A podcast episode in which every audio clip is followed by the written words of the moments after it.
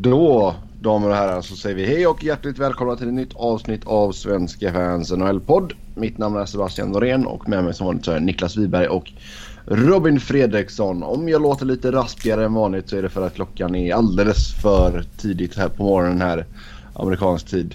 Eh, jag sitter med min kopp kaffe och... Eh, och är sjukt bakis. Nej, det, bakis det har jag inte varit på länge. um, Fortfarande full alltså? Nej, sömn, bara lite sömnig. Men det ska gå vägen ändå. Vi har ett lite kortare avsnitt för er idag. Då vi kommer grotta ner oss rejält inför slutspelet här eh, nästa vecka. Så då får ni eh, se till att ni skapar utrymme på era mobiler eller datorer. För då, då jäklar blir det en eh, fil som blir till godo. Fem och en halv timme siktar vi på. Oj, oj, oj. Ja. Nej, jag vet inte. mer, mer än vanligt. Mer än vanligt. Den, den som sitter igenom den livesändningen ska ju ha en medalj. Um, men... Ja, uh, ge mig en medalj. vi tar och snackar lite om det senaste och sen tar vi upp några lyssnarfrågor. Och uh, vi börjar med OS gör vi. Uh, NHL har kommit ut och sagt att man skiter i att åka till Sydkorea det, det blir inget. Batman... Eh, ja, han... Eh, vad gör han här egentligen Niklas? Vad gör Batman? Vad Batman gör? Batman! Gary Batman. Uh, grejen är att det där är ju typ en sanning med modifikation. För det, det de har sagt är väl att de inte kommer anpassa spelschemat utefter OS. Och det kan man ju typ tolka som man vill. Ja. Och eh, för det första tror jag i och för sig inte att sista ordet är sagt. Jag tror fortfarande det finns en möjlighet att eh, att man har eh, NHL-spelare i OS. Eh, men med det sagt så är ju OS-hockeyn extremt överglorifierad. Alltså, på vilket sätt? På så sätt att man går in med eh, extrema förhoppningar om att det ska bli de bästa mot de bästa. Det kommer bli så underbart. Det kommer bli så häftiga matcher. Det kommer vara så speciell grej för OS är OS och OS är jävligt häftigt. Men tittar man tillbaka på de senaste turneringarna 06, det var ju en skittråkig turnering om man bortser från vilka som vann guldet då givetvis. Ja, uh, Ronny Sundin lirade. ja. Uh, Ronny. Men guldet gör ju att den turneringen blev jävligt charmig. Men 2010 och 2014 var ju besvikelser. Och då menar jag inte resultatmässigt utan jag menar ur ett underhållningsvärde. Mm. Ja, jag håller med om Sochi men inte den kurvan. Jo, det tycker jag. Jag tycker i helhet. Sen fanns det ju ändå många väldigt fina grejer med roliga matcher och sådär. Men jag, jag tycker ju att OS-hockeyn är överdrivet glorifierad bara för att det är OS. Ur underhållningssynpunkt. Jag fattar ju att spelare vill åka dit och alla som har varit på ett OS säger ju hur jävla häftig upplevelse det är. Och det... Vem är jag att ifrågasätta det liksom? Men med det sagt så är ju spelarna... Det, det är som vissa säger, om OS skulle varit så väldigt viktigt för spelarna, varför har man inte säkerställt medverkan i ett CBA eller sådana här saker? Ja, det är ju lite faktiskt konstigt att inte det är inbakat. Um, vad tycker du om uh, förfrågan som man gjorde att man ville byta och spela i ishockeyn under sommar-OS? Det var väl det från början. Hur många år sedan då? Ingen aning, men OS går ju tillbaka väldigt lång tid. ja. Men äh, ja, det är ju logiskt så tillvida att man äh, inte behöver göra ett uppehåll under ordinarie säsong. Mm. Men äh, sommarvilan är trots allt crucial, crucial ja, för NHL-säsongen. Du hade ju fått så jäkla mycket gnäll ifall någon hade kommit tillbaka och bara ah, det är trött från OS och bla bla bla. Jo men det blir det ju oavsett när det ligger. Ja. Uh, och, och, man såg ju World Cup nu som alla såg fram emot jävligt mycket och det var ju ett enormt misslyckande och det var ju jättetråkig hockey och man pallade knappt bry sig liksom. Och det blev ju en försäsongsturnering och en träningsturnering. Eh, på samma sätt kommer ju OS på sommaren bli. Mm. Så jag, jag, tror den bästa lösningen av olika dåliga lösningar är att ha det som det ligger nu. Uh, under förutsättning att man då gör ett uppehåll under säsongen. Men jag har ju också förståelse för att man inte är redo att göra det. Alltså, vi har ju pratat om det tidigare lite att det här, eh, eller den här perioden när OS går är en väldigt attraktiv period för ligan. För då är det inte alla andra stora idrotter igång i USA. Och att bara stänga ner ligan i ungefär tre veckor som det skulle krävas. Eh, är de ju inte glada i. Då tappar de intäkter och hela det här köret och de enskilda klubbarna, ägarna och ligan som helhet skiter ju heligt i att liksom sprida hockeyn eller sådana här lite mer eh, fina saker som man pratar om att därför ska de vara med i OS. Det skiter de ju jo. heligt i om inte de ser en direkt, alltså en omgående effekt av intjänade pengar. Jo, de vill ju att det ska märkas i plånboken. Ja. Liksom. Det, det köper jag. Um, Batman sa ju, han var på radion här med uh, The Fan 590 i Toronto.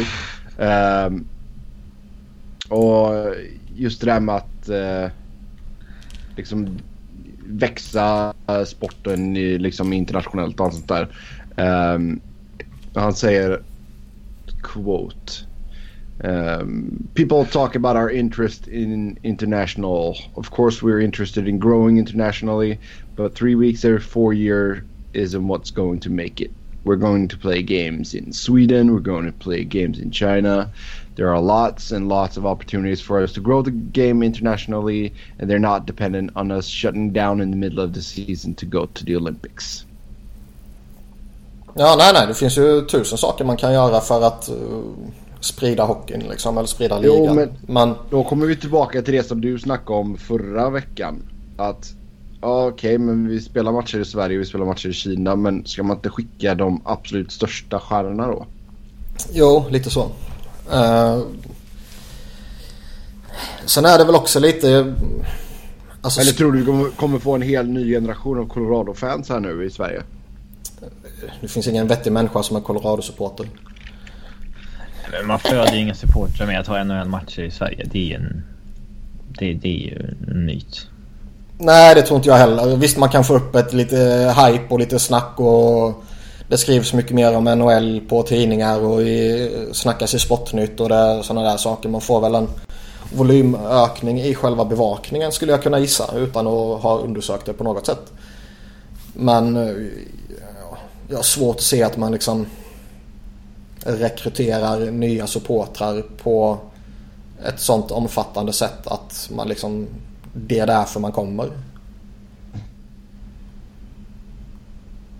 Sen är det väl också, känner jag lite Det här är ju faktiskt en jävligt spännande grej. Just med tanke på det här att väldigt många spelare vill ju åka och väldigt många spelare har sagt att de kommer att eller att de överväger att åka oavsett om NHL gör ett uppehåll eller inte.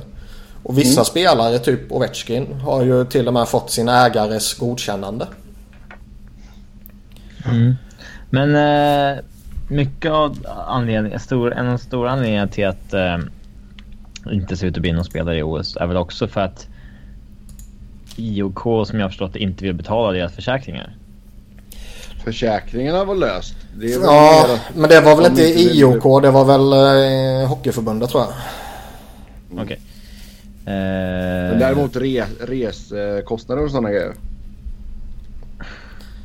Alltså grejen är att om, om man ser det, jag, jag, kan ju förstå, alltså givetvis vill jag ha med de, de bästa i ett OS och jag kommer sitta och kolla på OS-hockeyn oavsett om det är uh, Filip Forsberg eller Jimmy Eriksson som är uh, first line left winger. Nej, det kan inte bli Jimmy, inte om ett år. Det är klart, han är ju... Skärp nu, det är klart. Uh, men jag kommer sitta och kolla på den oavsett. Men jag förstår ju ligan och klubbarna att de rent krast inte vill släppa iväg sina spelare under en väldigt attraktiv period utan att få någonting för det för att de ska utföra samma arbete någon annanstans gratis. Mm. Alltså det, det är ju typ en argumentation som används för att backa upp ligans stance så att säga. Och den kan jag ju köpa. Sen är det också lite roligt att eh, många spelare verkar ju antingen vara så dumma i huvudet så de inte vet vem det är som betalar deras löner. Eh, eller att de bara skiter i det. Men de verkar ju gå ut och inte bryr sig ett dugg om sin arbetsgivare. På ett sätt tycker jag ju faktiskt att man kan argumentera för att det är tämligen själviskt att gå ut och säga att jag ska spela OS. Jag kommer sticka. Å andra sidan ja, så förstår jag ju fascinationen av att åka och spela OS. Ja, har, alltså har du fått ett okej okay av din ägare då så ser jag väl inget fel. Jo, jo, men det är inte alla som har fått det som har sagt att man Nej. vill spela OS. Nej, nej, du kan ju inte bara gå på... Alltså du kan ju inte bara lämna ditt jobb liksom. Vad skulle hända om och... Robin bara gick ut ur butiken? butiken skulle blomstra. Men liksom Capitals, visst de har gett eh, ett OK till Ovechkin och till Bäckström och Holtby tror jag. Men vad händer med Washington under de här tre veckorna om man plockar bort deras tre bästa spelare?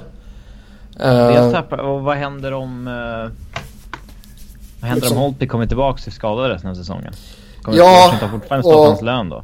Ja, och, och liksom hur... Uh, hur säljer man in det till supportrarna som betalar dyra jävla pengar för en säsongsbiljett och för en matchtröja och för bärs och hela det här grejen att Nej, fortsätter ni betala de här sjuka priserna men under tre veckor kommer vi skicka iväg våra bästa spelare. Mm. Uh, och det är en uh, kanadensare, en svensk och en ryss. Uh, så jänkarna tjänar ju ingenting på det liksom. Nej. Nej men säg, och sen jag tycker Tobbe har faktiskt en jäkligt bra poäng här i, i chatten också. Att, jag menar det är ju sådana spelare som Zuccarello och Kunakel. Um, som spelar för mindre nationer. Um, jag menar, det är ju, det ja. kan ju verkligen vara att de, sådana spelare kanske bara kan få ett OS i hela karriären liksom. Helt klart. Uh, att uh, Kanada som har vunnit guldet två raka OS, att de inte, deras stjärnor som har varit med båda gångerna inte får åka. De skiter jag ju heligt i. Men det, det, är en god poäng. Däremot har jag ju svårt att tycka om, eller tycka illa om, uh, eller tycka synd menar jag. Jag har lätt för att tycka illa om folk. Men tycka synd om folk som tjänar miljoner. Att de ska gå ut och lipa om att det är så tufft för dem. Det är... Nej. Då tappar jag respekt för dem liksom. Men hur tycker du responsen har varit från, från spelarhåll här nu då efter detta? Det är ju jättemånga som har gått ut och gnällt och, och det är synd att ligan inte eh, bryr sig om att sprida hockeyn och det är synd att man inte tänker på sina spelare och det är ja, du vet, sådana där argument. Och så man skyller ju allt på ligan och man skyller allt på Batman. Men man fattar inte att det är deras egna chefer som eh, ligger bakom det här. Mm. Jo, alltså Batman är ju ansiktet utåt men det, han representerar ju ägarna liksom. Jo, och jag, och jag menar, man kommer också till det här för att gå tillbaka till Washington-diskussionen. Uh, Okej, okay, han har gett godkänt till Bäckström, Ovechkin och Holtby. Men vad händer när tio andra spelare som är OS-aktuella kommer och säger att de också vill ha ledigt? För ger du dem ledigt så ska du behandla mig likadant. Mm. John, ja, John Carlson till exempel. mellan och... fingrarna då med... Alltså om... Om, om Ovechkin, Beckis och Holtby är borta. Får bättre får, får Washington placera dem på typ injured reserve då eller? Eh, kommer de ens tillåtas att kalla upp tre nya spelare? Mm. Eller kommer rosten vara full av för att Ovechkin och Bäckström de är egentligen där men de är helt i scratch? Det var ju Frank Saravelli på TSN skrev ju en rätt bra grej om eh, hur NHL kan stoppa spelarna. Även om de själva vill och även om eh, de får sin ägares tillåtelse att sticka så finns det ju sätt som ligan kan, kan hindra dem på. Eh, och det var för många grejer för att rabbla upp allting här så jag rekommenderar att man går in och läser den för den, den var rätt var en bra överblick. Eh, men det var ju allt från att eh, i kollektivavtalet så står det ju att man inte tillåts strejka och en sån här grej skulle kunna tolkas som en strejk och man kan eh, det finns någon paragraf om att eh, man ska alltid sätta ligans bästa eh, först och sådana här saker och gör, spelar man inte för ligan så så gör man inte det och man kan bötesfälla ägare och spelare och hela det här köret och sen kommer man ju då tillbaka till den här grejen att det kan ju vara kontraktsbrott också. Nu kommer ju inte Washington riva Alexander Ovechkins kontrakt för att han åker till. OS. Eh, Och vissa är ju lite bakbundna. Om Ovechkin kommer till Washington och säger Jag kommer spela OS 2018. Eh, Kommer ni släppa mig eller ska jag bryta mitt kontrakt och sticka hem till, till KHL? Mm. Vad kommer Caps göra då liksom? De kommer inte bryta klart. kontraktet. De kommer Nej, släppa det är klart de säger att det är bara att åka. Ja.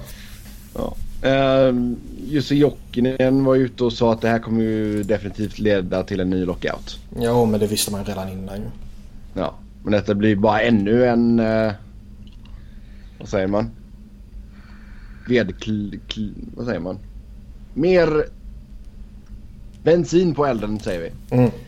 Ehm, så... ah, Det ger ju lite intressanta grejer inför sommaren också. Mm.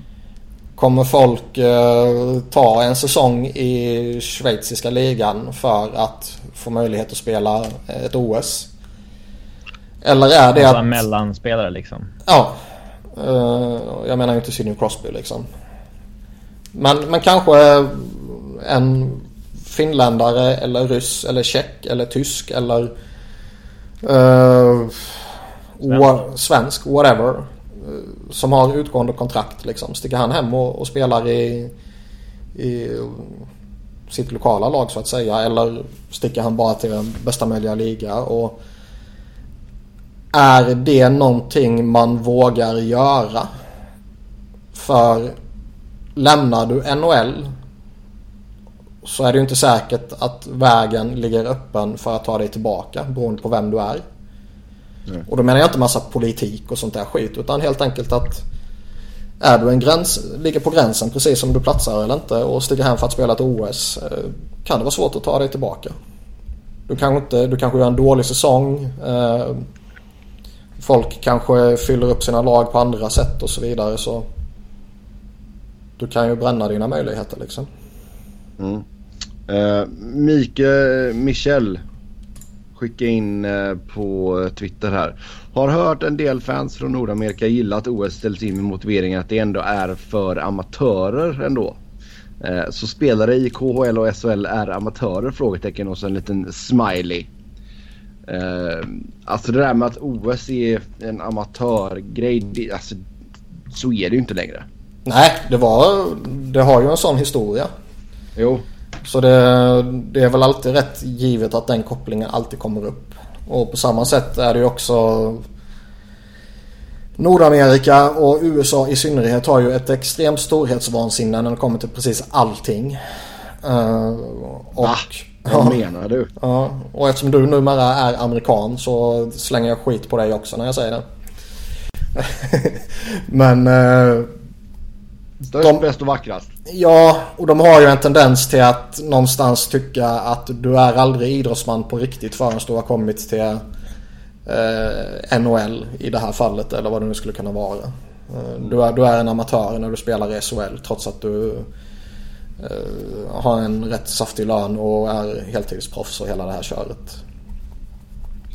Den bilden finns ju i och för sig här hemma i media också. Att, eh, ja, man just, säger att spelarna blir proffs när de flyttar till NHL. Ja, NHL-proffs och nu blir de proffs och så vidare. Jaha, var det inte det när de spelade i Färjestad eller Djurgården eller Växjö alltså, eller... Ja. Kor korrekta termen är ju utlandsproffs. Jo. Men eh, så det finns ju någon sån här bild också men den, den är ju... Ja. Den är lite tramsig liksom. Mm. En intressant okay. fråga som, som jag fick kopplat till OS också är ju... Uh, nu ska jag ta fram den här. Mm. Nu när NHL-spelare inte kommer till OS kan det påverka NHL-spelare att komma till VM antingen positivt eller negativt? Alltså, mm, ja, alltså det är mycket möjligt att det kan bli positivt att folk vill klämma in en landslagsturnering kanske. Men eh, jag vet inte hur mycket VM egentligen lockar för. Alltså vissa länder är det ju givet, typ Ryssland. Men betyder det att vi kommer få ett eh, mer slagkraftigt USA än vad vi brukar se? Kanske. Jag, jag har faktiskt inget bra svar där. Eh, man vill ju hoppas att det är positivt. Alltså VM nu kommer ju bli en mer prestigefull turnering än OS. Mm. Att vinna eftersom det kommer vara bättre spelare i VM än vad det är i OS. Ja. Men uh, man kan ju vända på det också att uh, Kommer förbunden använda VM som någon form av språngbräda mot OS för att försöka långsiktigt bygga ett lag och så vidare och spela ihop och hela det här köret så man kan vrida och vända tillbaka om, om det är viktigt eller om det är trams eller inte det låter ju vara osagt men någon kommer ju förmodligen resonera på det sättet. Ja men det är väl svårt att säga att de som spelar VM nu i sommar liksom, det är ju svårt att veta exakt hur många av dem du skulle få med dig till ett OS liksom. Det kan mycket väl vara så att halva laget går och får eh, NHL-kontrakt.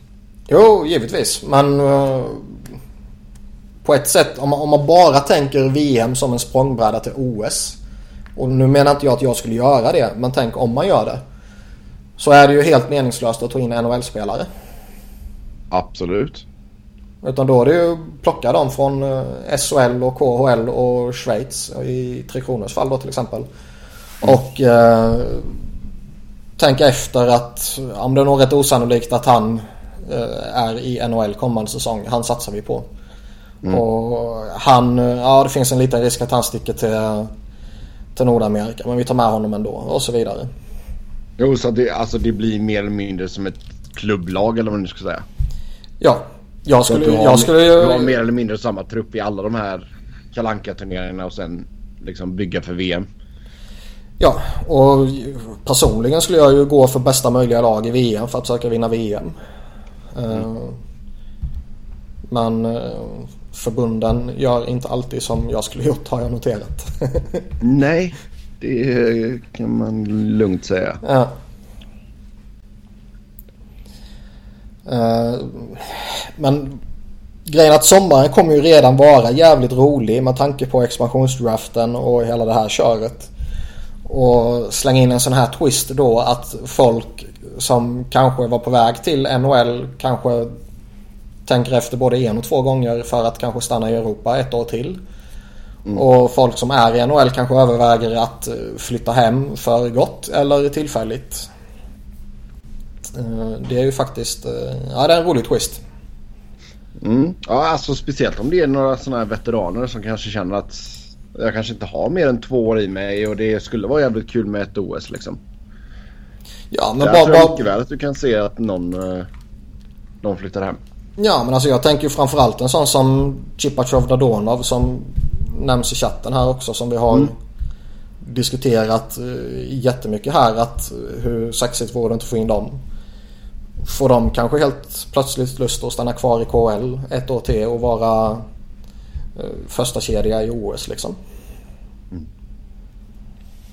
Och... Eh, nej, det, det, är en rätt... Uh, det kommer att bli spännande. Men samtidigt känns det ju som att visst Ovechkin går ut och säger att jag åker oavsett liksom. Det, det köper jag men jag tror inte det kommer vara... Jag tror inte det kommer vara ens 20 spelare som kör det. Grejen är att jag, jag ser två scenarios. Antingen kommer NHL tillåta varje lag att själva bestämma vilka spelare de vill släppa. Men NHL kommer mm. inte göra något uppehåll för OS. Nej. Och så får lagen bestämma att ja, vi, vi släpper han eller vi släpper de tre. Och sen får man klara sig bäst man vill under de här tre veckorna. Eller så kommer NHL blocka alla. Och så måste man i så fall riva kontraktet för att spela OS. Mm. Det, det, är de alternativen som jag ser som mest logiska. Om de nu inte hittar en lösning och det här bara var någon form av eh, eh vad ska man säga, desperation i förhandlingarna. Men å andra sidan så väldigt många av de här som följer NHL jättenoga och som verkligen läser alla sådana här pressmeddelanden som kommer hela jävla tiden och, och de här stora journalisterna de, de beskriver ju det som att uh, det är väldigt sällan som NHL liksom uttryckligen skriver att uh, vi anser det här vara avslutat nu typ. Mm. Eller hur de nu formerade sig.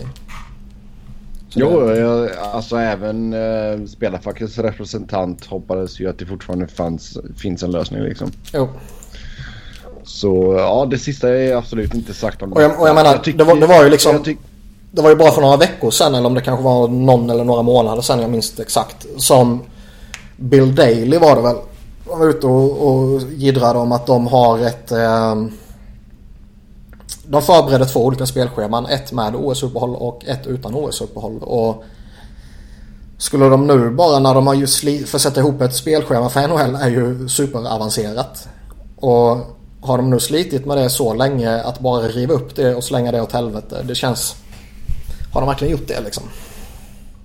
Nej, jag måste säga jag tycker det är liksom konstig motivering också att man ville få ut det här beslutet innan eh, slutspelet börjar liksom. Som att det skulle stoppa... Alltså, vi kommer ju fortsätta köta om detta och spelarna kommer få frågor och tränarna kommer få frågor. Det var ju... Jag det här bara kommer försvinna. Nej, alltså jag kan väl någonstans förstå det resonemanget att man vill inte ha massa spekulationer under slutspelet. Men... Get it over with innan liksom. Ja. Däremot så är det ju lite lustigt som det var, som det har skrivits lite här och var att eh, vi är en vecka från Stanley Cup-slutspelet. NHL går ut och offentliggör att man inte kommer vara med i OS och vi har väldigt många spelare som går ut en vecka innan Stanley Cup-slutspelet ska börja som säger att OS är det största som finns. Och det roligaste som finns. Ur den aspekten har du ju slagit tillbaka lite på NHL. Ja. Men nu får vi svart på vitt hur mycket det verkligen betyder. Ja. Och det är som, som jag sa i början, om det var så jävla viktigt, varför inkluderas det inte i ett CBA? Ja, det var ju med i det tidigare CBA. Det känns liksom som att... Uh... Och det verkar ju som, att, det verkar som att NHL var redo att släppa dem om eh, facket var redo att uh, förlänga det befintliga kollektivavtalet. Men det verkar man inte vilja göra. Nej, det, Jokinen sa ju att ägarna vann stort på förra CBA och att man inte vill lägga sig ner. Mm. Så ja. Det är en soppa tyvärr. Vi går vidare. Slutspelsracet. Uh, I Western Conference så har vi åtta lag som är slutspelsklara. Och nu är det bara kamp om vart de hamnar så att säga. Uh, men även där så känns det väl hyfsat avgjort. Vad har vi? Vi har en kamp om eh, andra platsen i Pacific mellan Edmonton och San Jose. Kanske till och med en liten kamp om förstaplatsen ifall Edmonton kan komma ikapp eh, Anaheim. Eh, Central, St. Louis ligger trea 93 poäng. Och Nashville har 92 poäng. Så där är det fortfarande lite kamp också även fast St. Louis har en match till godo. Western är ju tämligen intressant just wildcard-racet där. Eh, mm. förmodligen är det ju rätt viktigt att undvika Chicago i första rundan skulle jag kunna tänka mig. Mm. Och vill man vill man försöka klättra upp på tredjeplatsen i Central om man är Nashville till exempel. Så att man får Minnesota. Eller vill man kanske ligga kvar på wildcard-plats och spela mot Anaheim. Ja, du vill bara gå om Calgary där om man drar. Ja. Eh, ja. Det Och systemet alltså. vill, vill Calgary ligga kvar på första wildcard-platsen? Eller eh, nu är det inte möjligt. Eller skulle man vilja klättra upp ett snäpp till? Det... Det kan inte hålla på att påverka. De går för seger varje match. Ja, jo, Jo. men eh, det är ändå intressant att och, och flumma om det, tycker jag. Mm. Och en av de mer intressanta grejerna under säsongsavslutningen också är väl om Conor McDavid kommer nå 100 poäng. Mm. När var senaste gången vi hade en rookie som gjorde 100 pinnar? Ja, han är ingen rookie i och för sig. Ja okej då. Men en kille, han var ju den där halvsäsongen. Sebbe, fan skämde du ut Det dig är ju igen. mycket matcher typ. Det är klart han rookie. Han gör sin första hela säsong i alla fall. Ja, Där gjorde du bort dig. Ja, rejält. Nej men fem poäng ifrån och tre matcher kvar. Det är ju i allra högsta grad doable. Ja, han behöver bara höja sin, eh, sin snitt lite grann. Mm. Mm. Så det vore skoj. Japp. Att du unnar folk, det hör inte till vanligheten. Det är sällan vi har någon som gör 100 poäng. Ja, det är ju en rätt stor grej. Och han är fan bra och i synnerhet rolig att titta på. Det är fan bra. Han är fan bra. Mm. I Eastern så eh, finns det fortfarande lite att spela om. Boston eh, clinchade. Man eh, slog Tampa Bay med 4-0 i en eh, måste-match för Tampa. Så Ja, det var en besvikelse. nu. Tittar vi på Tampa nu så eh, krävs det ju ett mindre mirakel för att man ska lyckas ta sig in. Ja, och eh, Tampa kan väl mycket väl ta sina sex poäng på de här eh, kvarvarande matcherna. Men kommer Ottawa och Toronto droppa så hårt? Nej, vad behöver de? En, typ en poäng var. Ja, något sånt. Eh, Så det känns som det är avgjort. Islanders nu när man har tappat eh, Tavares känns det som att de får svårt att göra en sån push också. Mm. Tittar vi på Atlantic så Montreal är ju klara som etta då. Sen har vi Ottawa tvåa 94 poäng. Boston trea 94 poäng. Och sen ligger Toronto på andra wildcard-platsen med 93 poäng. Eh, Ottawa och Toronto har 79 matcher spelade när vi spelar in detta. Boston har 80 matcher spelade. Så jag menar för Toronto så skulle det, där vill man ju verkligen gå om Boston och åtminstone hamna trea i, eh, i Atlantic. För du vill ju absolut inte gå upp mot Washington i en första runda. Oh nej. Det är väl ingen som vill. För jag menar liksom nu, det är ändå så positiva vibbar i Toronto. Jag menar gå upp mot ett Capitals som är stekheta och sen åka ut i fyra raka. Det, det skulle ju lägga lite sorti. Ja, alltså bara ta sig till slutspel är en framgång för Toronto. Absolut. Men eh, visst är man där och man blir utslagna direkt. Även om det är med en hedersam 2-4 förlust mot Caps så är det ju ändå bittert som fan. Boston eh, bra här på slutet. Sex raka. Ja, mycket tråkigt. Ja. Eh, Man vill ju se dem krascha. I. I synnerhet vill man ha in Tampa Bay för att Tampa Bay är jävligt roliga att titta på.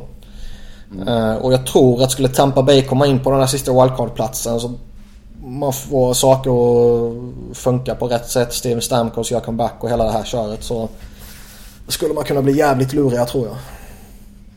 Känns helt kört nu va? Ja, Ja. nu är det nog borta. Ja det är det. det, är det. Får vi se Hedman i VM då? Ja, jag, jag skiter ju helt i VM liksom. Jag bryr mig inte. Grejen är att för mig är VM lika ointressant oavsett om det är 100% SHL-spelare eller om det är 100% NHL-spelare som kommer. Vad skulle du ändra på VM då för att det skulle bli intressant för dig? Jag skulle inte lägga det under hockeysäsongens absoluta överlägset största höjdpunkt.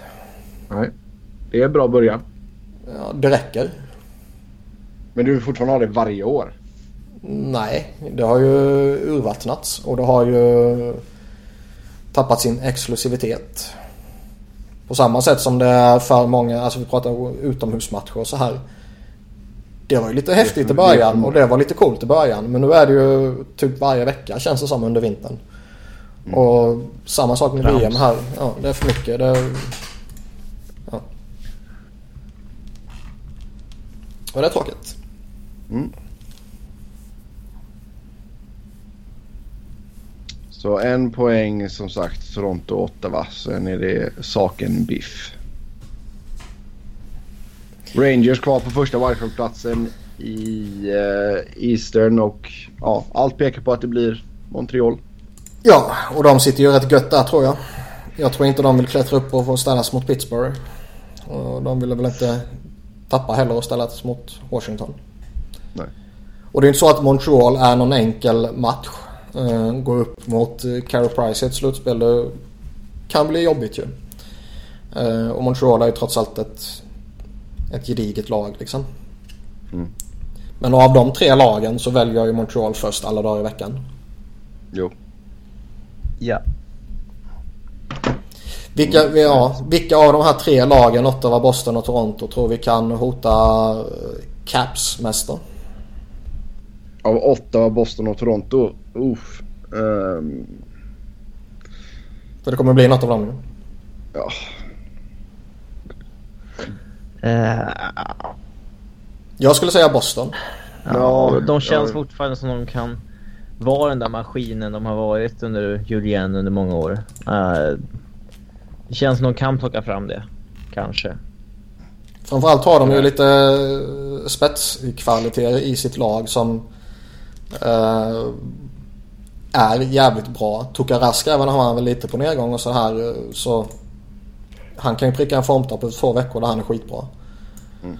Och äh, vi vet Bergeron och Marchand och hela det gänget liksom. Och det känns som att de borde kunna passa rätt bra upp mot ett Caps som är både tunga och snabba. Där Boston också är lite tunga och kan spela det där gnatandet som de har gjort. Så jag, jag, jag tror nog alltså... de passar bäst ändå om vi nu går in på Boston då. Um, Brad Marchands spearing på uh, Jake Dotchin.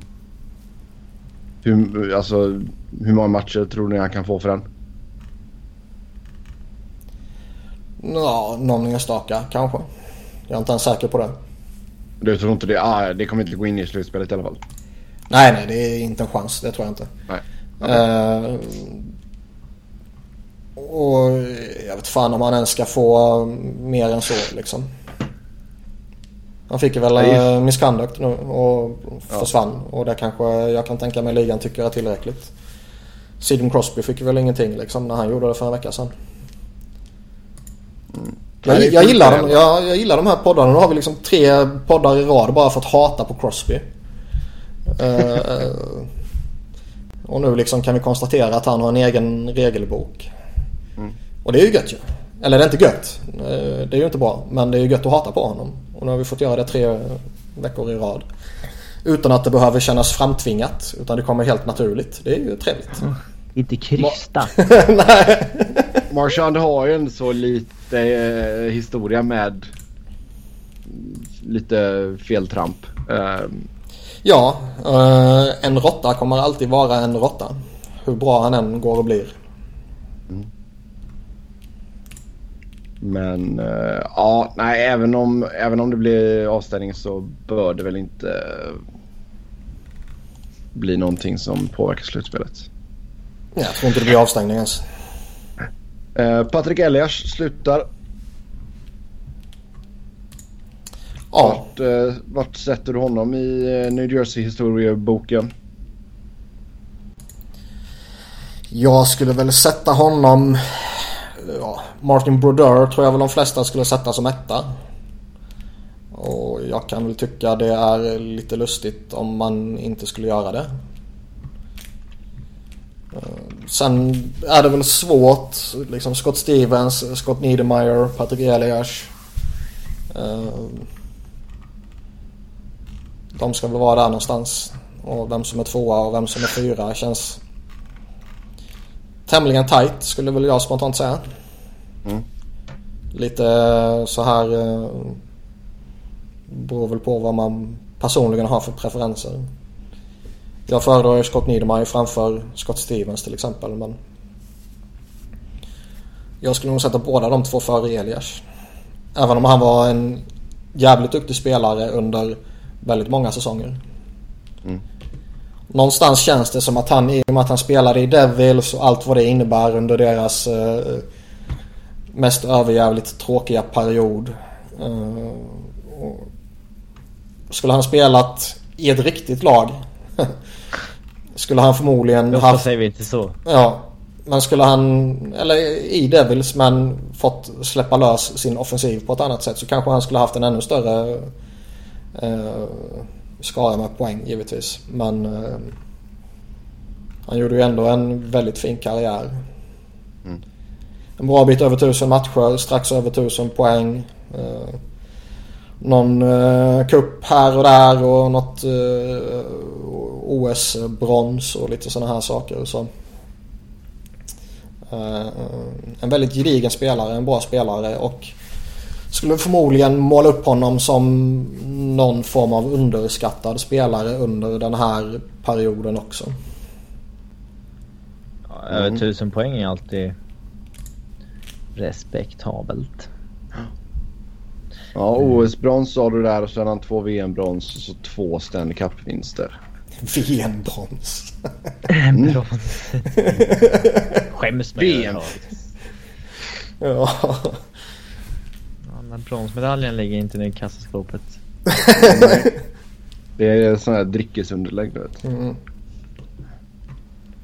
Mm. Men han var bra spelare. Det var li lite tråkigt för hans del såklart att han uh, fick den avslutningen på karriären han fick. Att han inte kunde ja, de avsluta lite mer värdigt. Sen det där, ja. uh, deras cup run där 2012. Mm. Um, och alltså... De missade slutspelet innan det, men innan det hade de ju en streak på 12-13 raka slutspel någonting. Mm. och eh, överlag hans sista två säsonger var ju rätt krystade. Ja, och lite skadeproblem och en gammal jävel och sådana här saker. Så det finns väl sina naturliga förklaringar. Men det var lite tråkigt. Han har, han har mest assist till Devils, mest mål, mest poäng. Näst flest matcher. Mm. Japp. Sen finns det rapporter om att Toronto närmar sig ett sjuårskontrakt med Nikita Zaitsev. Ja, på tal om krystat. eh, det känns väldigt eh, överilat.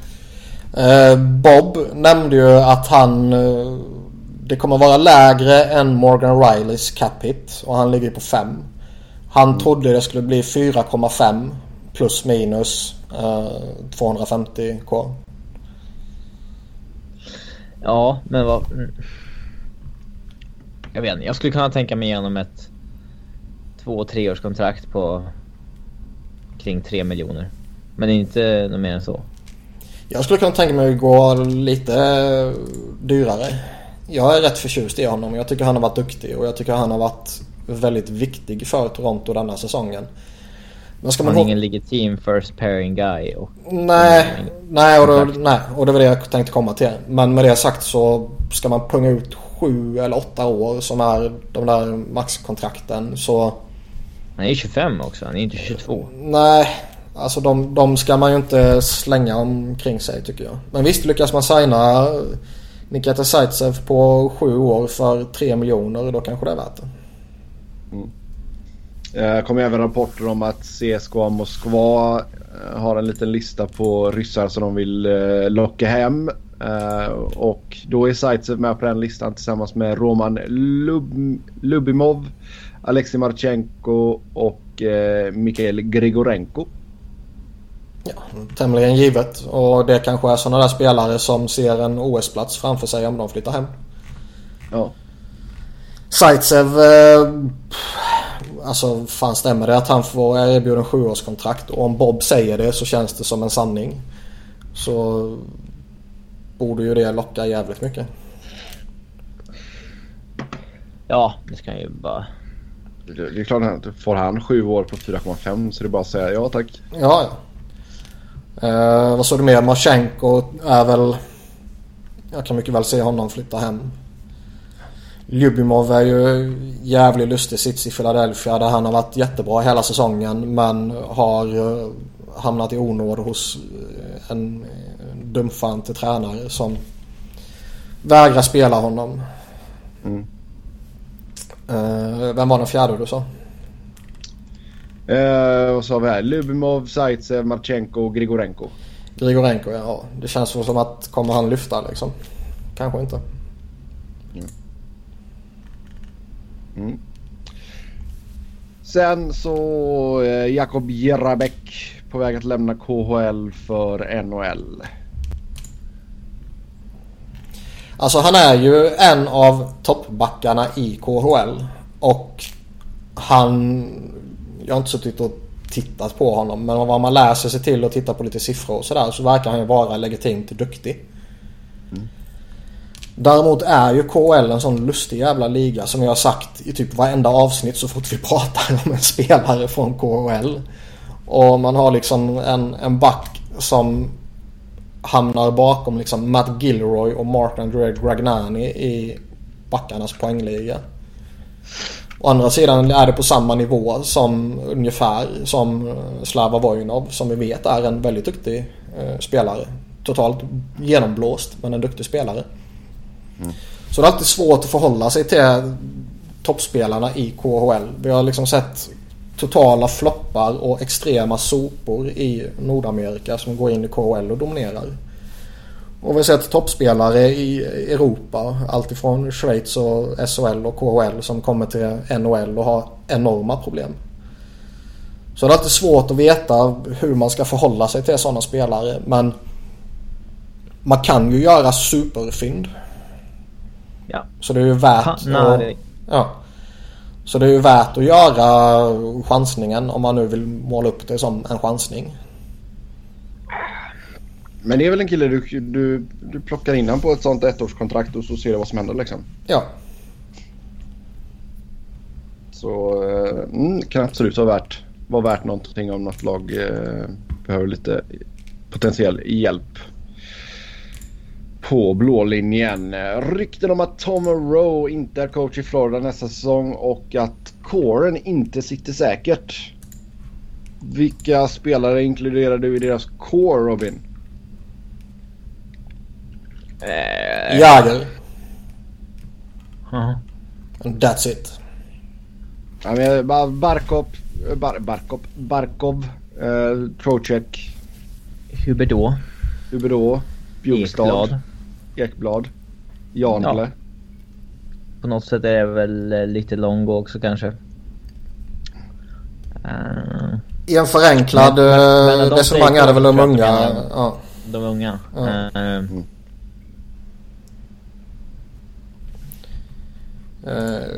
Det roliga här är ju, eller roligt, man, Floridas säsong har ju varit lite av en pungspark mot Analytics.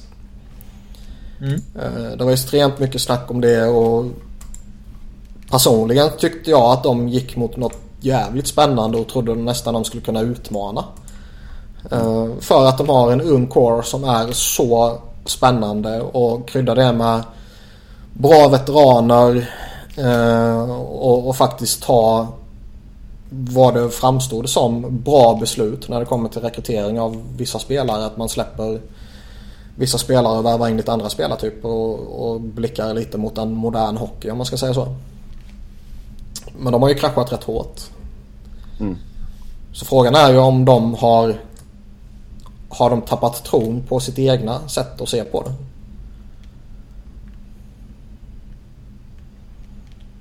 Alltså det Eller var det bara att Tom, Tom Rowe liksom... Ja. Var det inte så jävla skoj som han trodde det skulle vara att vara headcoach? Ja exakt. Det är väl lite det jag kan tro att det kanske är. Eller känner han att nej jag var inte så jävla duktig som jag trodde.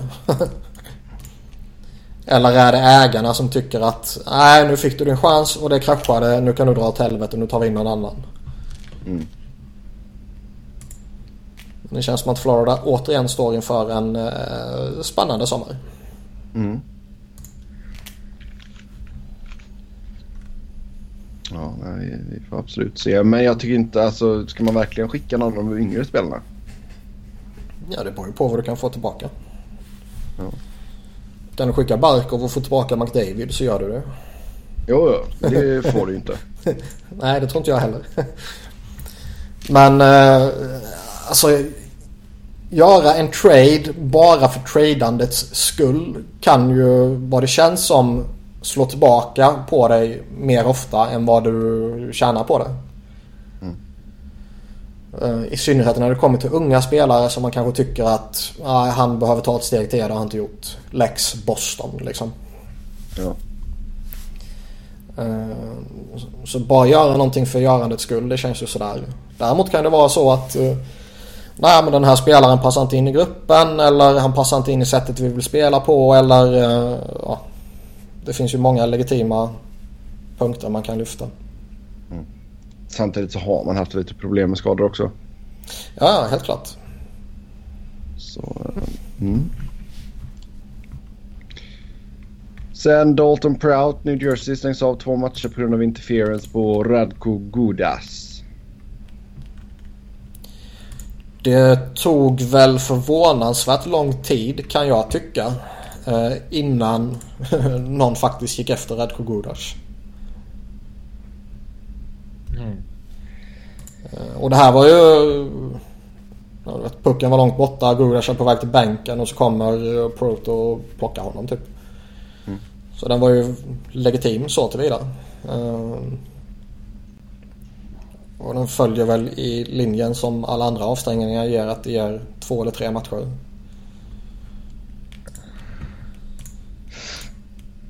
Ja, jag vet inte mycket mer att säga om den. Eh, sen har vi redan pratat om Merchant Spearing på Dodgen där. Eh, lyssnarfrågor. Eh, är Kings NHL tråkigaste lag? Eh, ja, ja. tillfället så ja. Det är inte mycket roligt att titta på där. Colorado är ganska vidriga att se på också i och för sig. Försök inte. Men det är ju mer att de är dåliga så att säga. De är riktigt urusla. Fast må ja.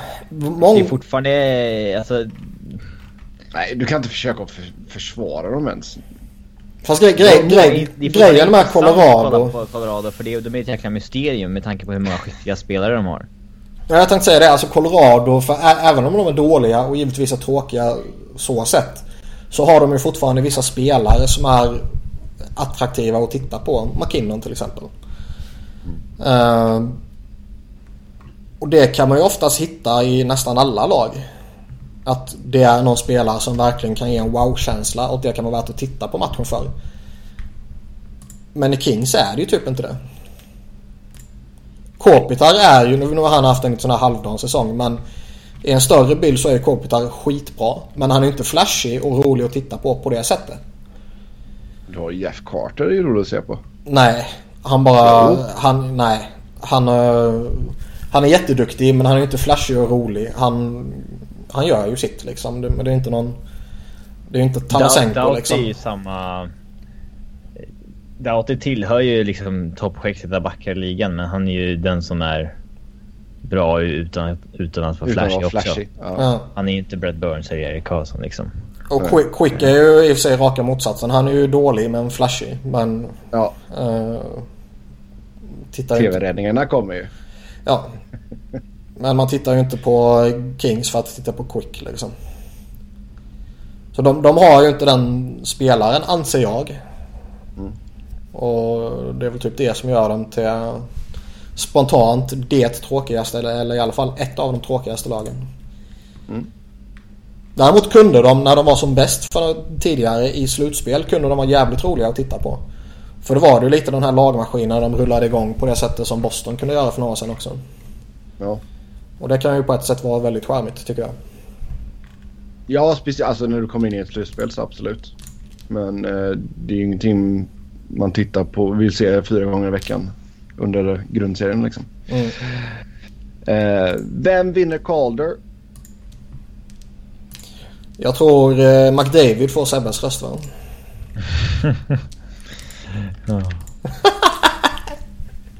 uh, jag tror att Matthews vinner. Jag känner mig tämligen övertygad om att Matthews kommer vinna. Uh, han är värdig att vinna men just det här att han... Uh, ja, han leder deras poängliga, han gör så många mål och han har faktiskt varit... Han är med nu också liksom. Ja, han har varit skitbra. Uh, och sen... Säg att om han har 40 målstrecket då går det inte att rösta något ja. annat alltså. Nej. Och sen det här att han lyfter Toronto till slutspel och är legitimt skitbra. Ja. Eh, och sen eh, den som egentligen borde utmana de två mest, det är väl Zach Wierenski. Mm. Eh, eh, och sen säger, sen säger jag som vanligt att Matt Murray kommer ju vara där. Han borde vara där. Under nuvarande regelverk så ska han vara där. Jag tycker fortfarande inte han rår på den trion dock. Men, eh... Nej, det, det kan jag... Jag köper det. det men eh, han ska ju ändå vara en av dem som man nämner. Kanske. Men... Eh... Ja, Matthews... Man får inte heller glömma recency bias. Alltså... Lion gjorde två mål här natten men det har inte varit samma hype kring honom nu som i början på säsongen. Trots att han är bättre nu än i början på säsongen. Ja, det har väl lite att göra också med att Winnipeg börjar liksom... Man, Matthews man pratar inte om Winnipeg längre. Flavor of the month. Ja. Sånt lägger alltid av lite röster på jo. hennes fördel. Jo. Minns ju när Filip Forsberg blev robbad liksom för att eh, Nashville redan var i slutspelet då och eh, det var lite mer hett med Stone i Ottawa och ja, de andra som är inblandade då. Eh, recency bias, det som hände senast, det som folk minns bäst. Jo. Mm. Vad tycker Niklas om Sam Morans debut? Eh, han var faktiskt eh, väldigt duktig. Han... Eh, problemet som Flyers backar har, förutom att de är generellt skitdåliga, är ju att de typ inte kan hålla egna blålinjen och att de inte klarar av skicklighetsmässigt och fysiskt eller vad som helst att stå upp mot bra motståndarforwards. Men det gjorde han ju jättebra för att vara eh, purfärsk. Mm.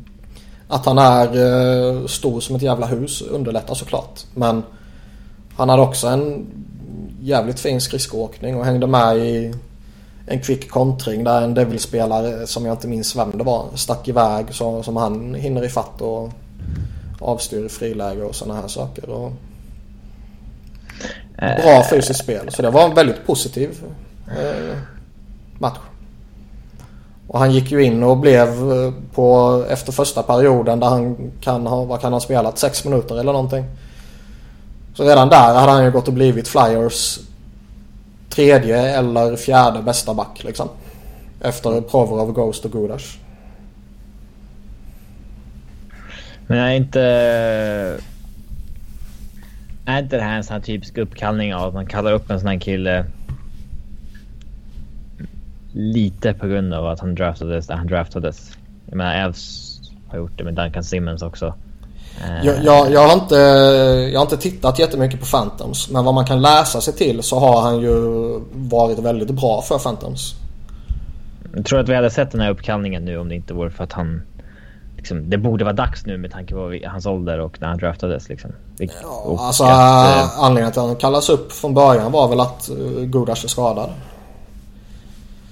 Mm. Man behövde en back så liksom. Men jag, jag säger inte emot det i det resonemanget. Det är ju tid för honom. Alltså om han hade varit un, undrafted så att säga och spelat i AHL. Ja. Hade kanske inte varit han som blev uppkallad. Nej, det håller jag med om. Jag köper det resonemanget. Och som sagt, det är hög tid för honom att komma in nu. Eh, men det var väldigt Det var ju väldigt många som sa när man plockade honom att ja, lite råämne men han kan ta lite tid på sig.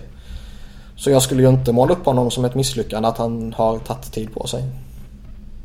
Nej. Men det var, en väldigt, det var en väldigt positiv första bild här och det var skoj.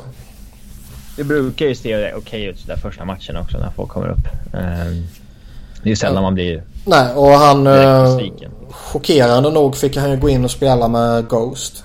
Och det paret känner ju varandra sen de har spelat tillsammans i Phantoms tidigare.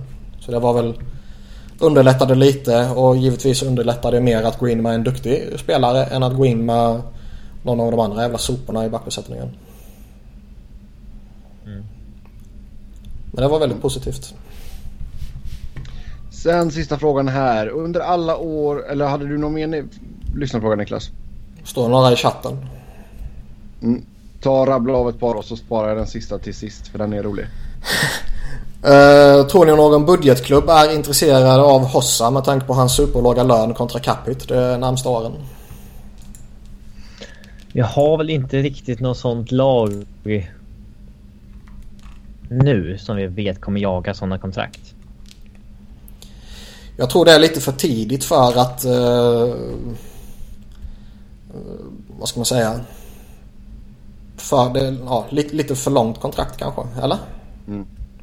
Även om det är fyra säsonger nu där han tjänar en miljon bara och kommer mm. med drygt fem miljoners cap hit så kanske för tidigt. Och i synnerhet så varför skulle han vilja lämna Chicago? Ja. Och det kan ju också... Han var någon mummelklaus eller? Ja. ja. Och det är också det här att eh, vill man ta in honom om han slutar i förtid? Nej. Vilket kanske inte är helt orimligt att han gör om han hamnar i Arizona som ligger nere i skiten hela tiden liksom. Mm.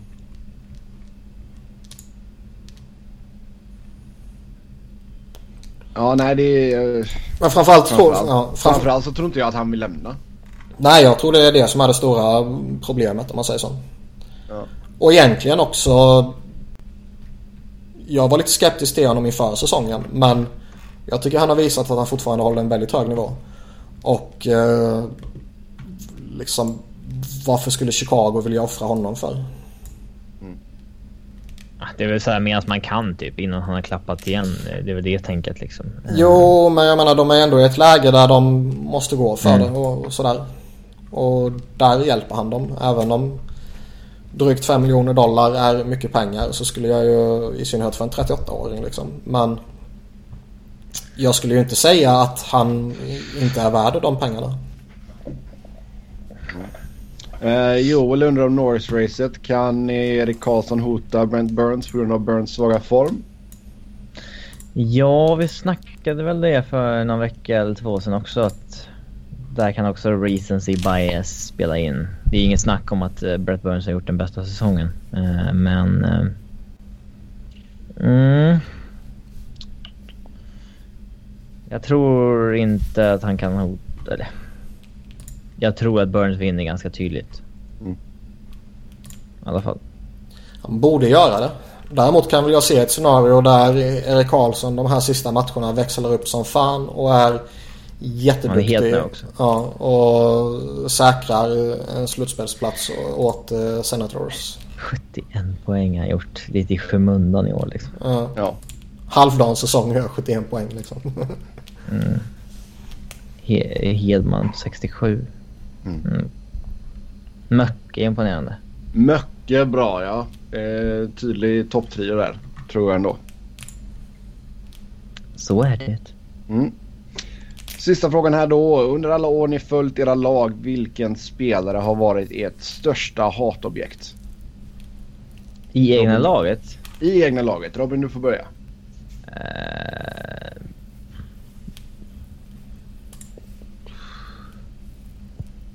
Um... Jag har inget bra svar på raka Nej, då får du göra lite research. Och så uh... går vi till Niklas. ja, jag har så många. ja, men det är rabbla din topp fem.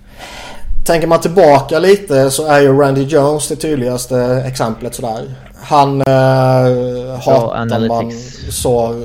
Ja, käften. Han eh, hatar man så passionerat för han var så dålig och han var en coachfavorit. Sen är det ju lite så här recent bias också som Robin var inne på med, med, med Calder. Kan ju också appliceras här. Där typ Chris Van de Velde är extremt högt upp på en sån lista. För att han är så oduglig. Han kan inte bidra med ett enda skit och han är coachens favorit.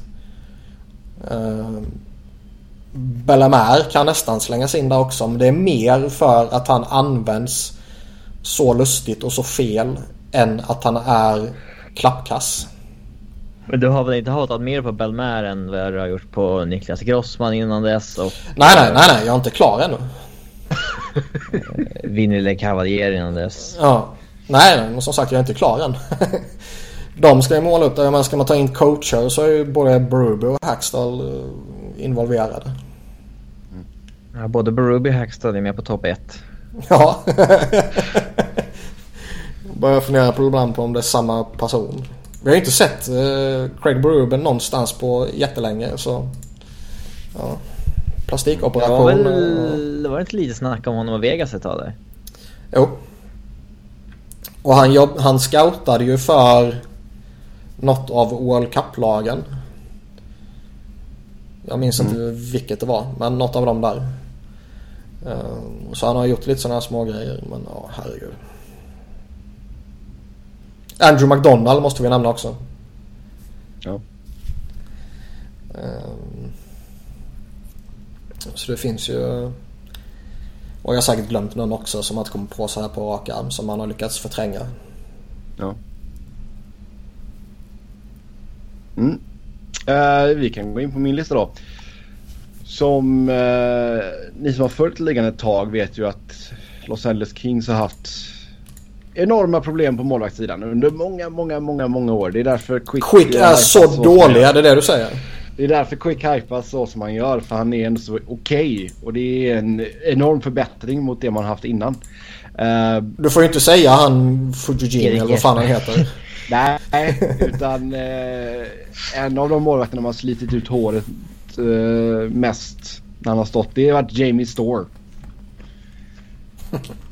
Otroligt dålig och extremt jobbig och frustrerande att titta på. Jag menar det finns en hel, alltså tiotal målvakter jag skulle kunna nämna här. Kelly La Rudy om man går... Ja, La Barbera är ju...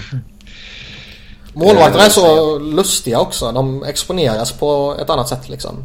Jo men typ Stefan Fissé och... Ja, ja jo jag vet. Det har varit mycket skräp. Ja, du vet.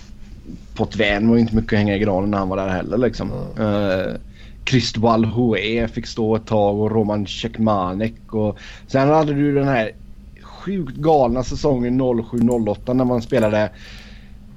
Vad fan var det? Sju eller åtta målvakter.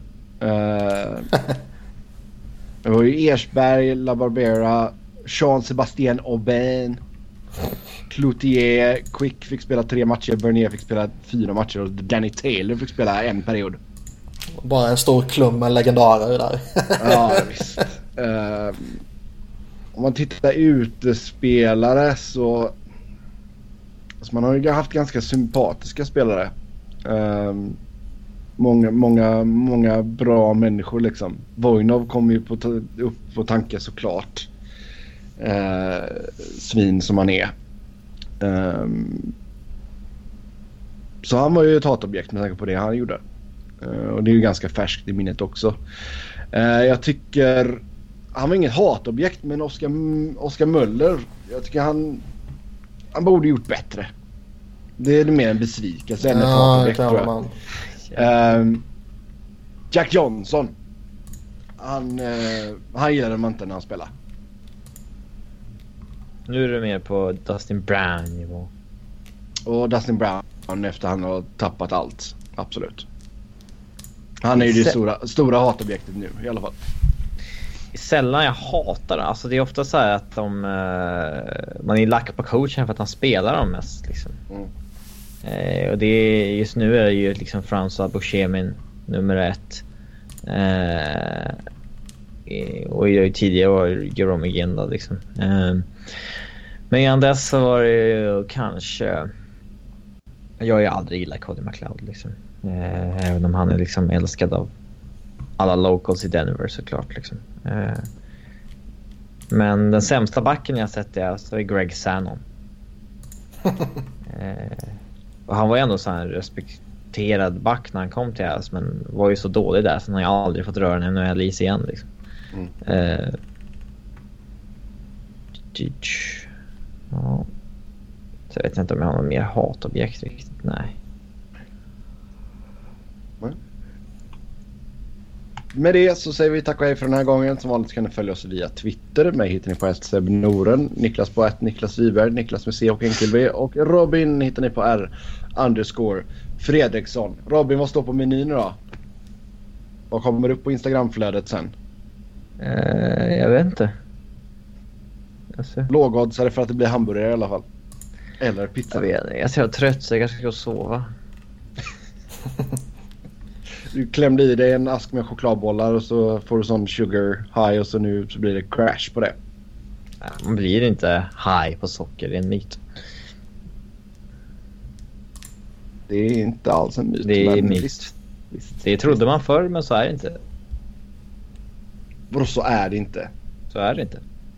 Sebbe, du, pratar, du pratar med en kostexpert. Du pratar med en kostexpert. Du kan inte vinna den här diskussionen. Nej, det är helt Du är bara trött direkt om du tycker det är socker. Ja. Med det så säger vi som sagt tack och hej. Tills nästa gång. Eh, då får ni eh, se till att vara med på våran långkörare här inför slutspelet.